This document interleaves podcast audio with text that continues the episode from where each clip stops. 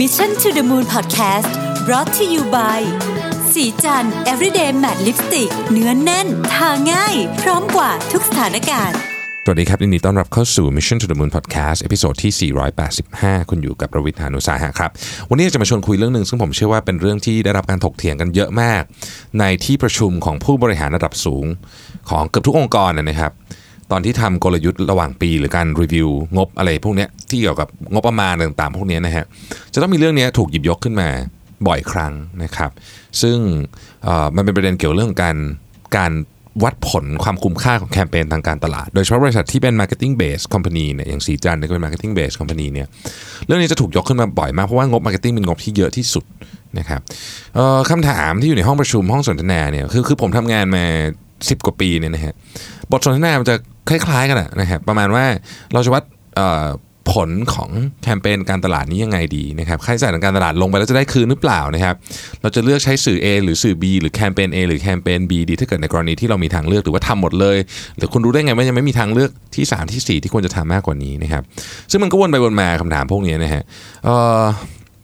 จริงๆ ต้องบอกว่าคำถามนี้มัน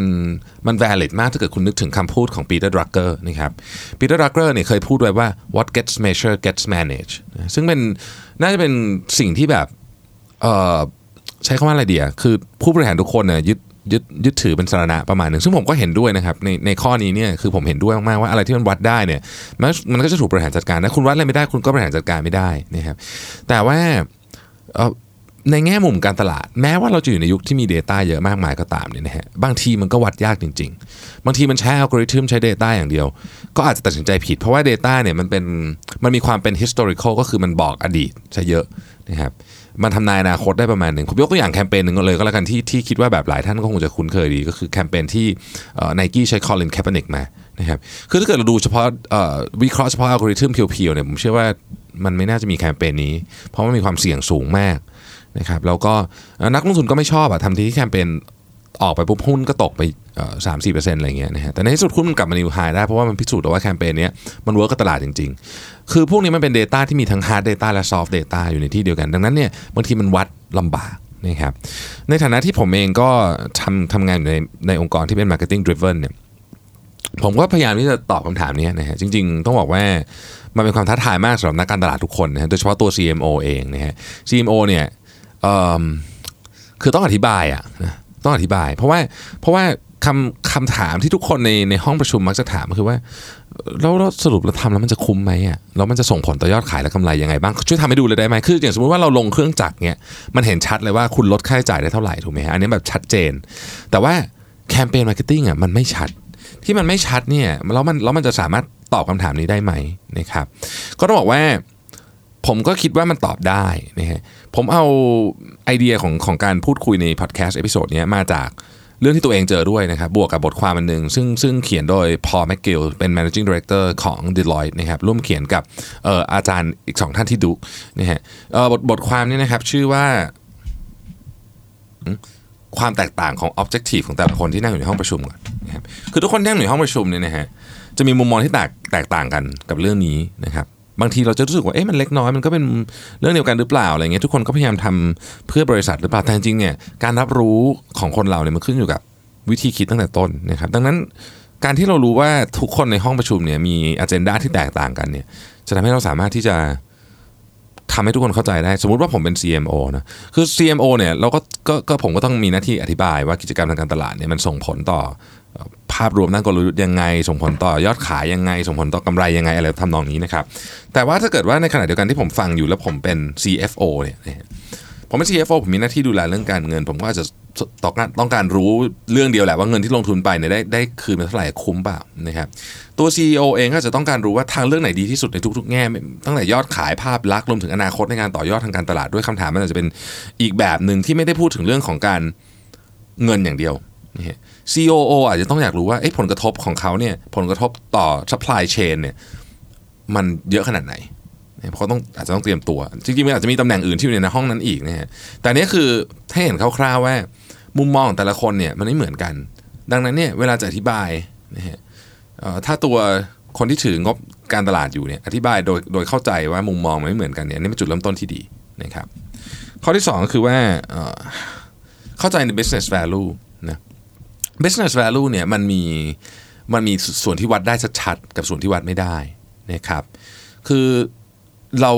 เราในฐานะคนที่ถึงกำลังการตลาดเนี่ยต้องเราต้องรู้ว่าเราจะสร้าง business value เนี่ยในการทำงานตรงเนี้ยที่เราของงบมาเนี่ยมันจะสร้างอะไร นะเพิ่มยอดการขายการรับรู้นวัตกรรม หรือเก็บข้อมูลลูกค้า ซึ่งมันมี value ที่แตกต่างออกไปนะครับที่สำคัญไปกว่านั้นก็คือไอ้ value ที่มันมีเนี่ยเราสามารถเข้าไป integrate รวมกับ value ของฟังก์ชันอื่นของแผนกอื่นที่นั่งอยู่ในห้องประชุมนั้นได้หรือเปล่า เพื่อผลักดันเป้าขององค์กรให้ไปพร้อมกันนะครับคือ operation หรือ finance ก็จะมีมุมมองที่ value ที่แตกต่างออกไปยกตัวอย่างนะฮะ operation จะสนใจเรื่องความแม่นยำของ forecast เขาจะได้จัด supply chain ให้ถูกต้อง อันนี้เป็นสิ่งที่เขาสนใจมากๆ ดังนั้นโอเค ถ้าเกิดคุณเข้าใจเรื่องนี้คุณก็จะเสนอ value ให้ถูกต้องนะครับมุมที่ 3 ก็คือเรื่องของ metrics นะครับจริงๆ metrics ทางการตลาดมันมีเยอะนะฮะมีเยอะ คือแน่นอนอะไม่สามารถได้วัดได้ทุกอย่างก็จริง แต่มันวัดได้เยอะออกมาเป็น financial metrics ได้เยอะแมากนะครับ มันมีศัพท์คำหนึ่งที่เรียกว่า MROI คือ marketing return on investment เนี่ยก็เป็นการวัดค่านะฮะที่อาจจะต้อง ซับซ้อนนิดหน่อย แต่มันาสามารถเอามาประกอบการตัดสินใจได้แล้วมันเป็น metrics ที่ได้รับการยอมรับว่าโอเค มันสะท้อนถึงยอดขายจริง ๆ อาจจะไม่ได้มาตรงๆ แต่ว่าในที่สุดแล้วเนี่ยมันจะกลับมาเป็นยอดขายจริง ๆ ได้นะครับ ข้อ4เนี่ยนะครับบางทีต้องอธิบายความไม่แน่นอนของการวัดผลทางการตลาดให้ทุกคนเข้าใจด้วยอย่าอย่าตั้งสมมติฐานไปเองว่าทุกคนเข้าใจอยู่แล้วนะครับความเป็นจริงก็คือว่ากิจกรรมทางการตลาดทั้งหมดเนี่ยมันมีความไม่แน่นอนอยู่ในตัวมันมาเป็นแบบต้นทุนอยู่แล้วอะ นะครับพูดง่ายคือ ถ้าเกิดว่าถามว่าอะไรที่มันวัดยากกว่ากันระหว่างการลดต้นทุนในการสายงานผลิตสมมตินะฮะกับการรู้ว่าเงินก้อนนี้เงินก้อนเดียวกันเนี่ยไปใช้ในการตลาดเราจะจะจะได้เงินกลับมาเท่าไหร่ คาดการล่วงหน้าเนี่ยการการบริหารรายผลิตเนี่ยมีความเขาเรียกว่ามีความผันผวนน้อยกว่าอันนี้ อันนี้แน่นอนเออแต่ว่าเราต้องพอยประเด็นนี้ออกมา ถ้าเราเป็นคนที่จัดทำงบการตลาดเราต้องพอยมาว่า ทุกคนเข้าใจถึงประเด็นนี้ ดีขนาดไหนนะครับ คือคือถ้าเราเข้าใจว่าโอเคมันมันเป็นธรรมชาติอยู่แล้วว่า ความไม่แน่นอนมันเยอะเนี่ยการบริหารจัดการสิ่งที่ไม่แน่นอนเยอะๆมันก็จะมีวิธีคิดอีกแบบหนึ่งนะครับ อันที่5เนี่ยรูปพูดถึงเรื่องของ system effect กับ time frame effect ผมคิดว่าข้อนี้สำคัญมากนะครับเครื่องมือทางการตลาดเนี่ยมันมีหลากหลายนะฮะแล้วก็ส่วนใหญ่เราไม่ได้เราไม่ใช้อย่างเดียวด้วย เราใช้หลายอย่าง เช่น อาจจะใช้พรีเซนเตอร์ใช้ทีวี ใช้ออนไลน์ ใช้บิลบอร์ด ลงพื้นที่จริงลงทูบลงลงหนังอะไรก็ว่ากันไปกิจกรรมต่างๆหน้าเราหน้าร้านอะไรอีกเต็มไปหมดเลยเนี่ยนะครับซึ่งเวลาเราดูผลเนี่ยจริง ๆ ผลของมันเนี่ยเป็น system effect คือมันเป็นการรวมตัวของเครื่องมือหลายอย่างพูดง่ายๆคือ 1บวก1อาจจะเท่ากับ 2.5 จะเท่ากับ 3 ก็ได้ ถ้าเกิดคุณคุณรู้สึกว่าโอเค เราคิดว่าเราอยากจะอยู่ดีตัดบิลบอร์ดออก สื่อออนไลน์คุณอาจจะแย่ลงก็ได้นะครับไม่คุ้มที่จะตัดออกอะไรแบบนี้เป็นต้นคือมีอยู่แล้ว ให้ผลประโยชน์เยอะกว่าตัวความการลงทุนของมันนะฮะอันนี้คือ system effect คือผลของการตลาดเนี่ยมันมันเป็น